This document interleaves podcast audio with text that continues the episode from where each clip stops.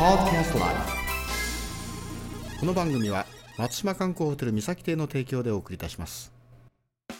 熊本弁講座 with English はいこんばんはチコさんです、えー今日はですねえー64回目になります、えー例文はあた明日朝何時に起きと書いた？まあ、よくですね旅館に一緒に泊まりますとなかなか眠れない人がいますね。まあチコさんもそうなんですがあた明日朝何時起きと書いたですね。これはあなたは明日朝何時に起きるんですかということになります。What time are you going to wake up tomorrow morning? ですね。What time are you going to wake up tomorrow morning? はいおさらいしましょう。あた明日朝何時起きと書いた。まあ、あとはもううろうろしろばってんがもう明日朝何時起きと書いた。こんな感じですね。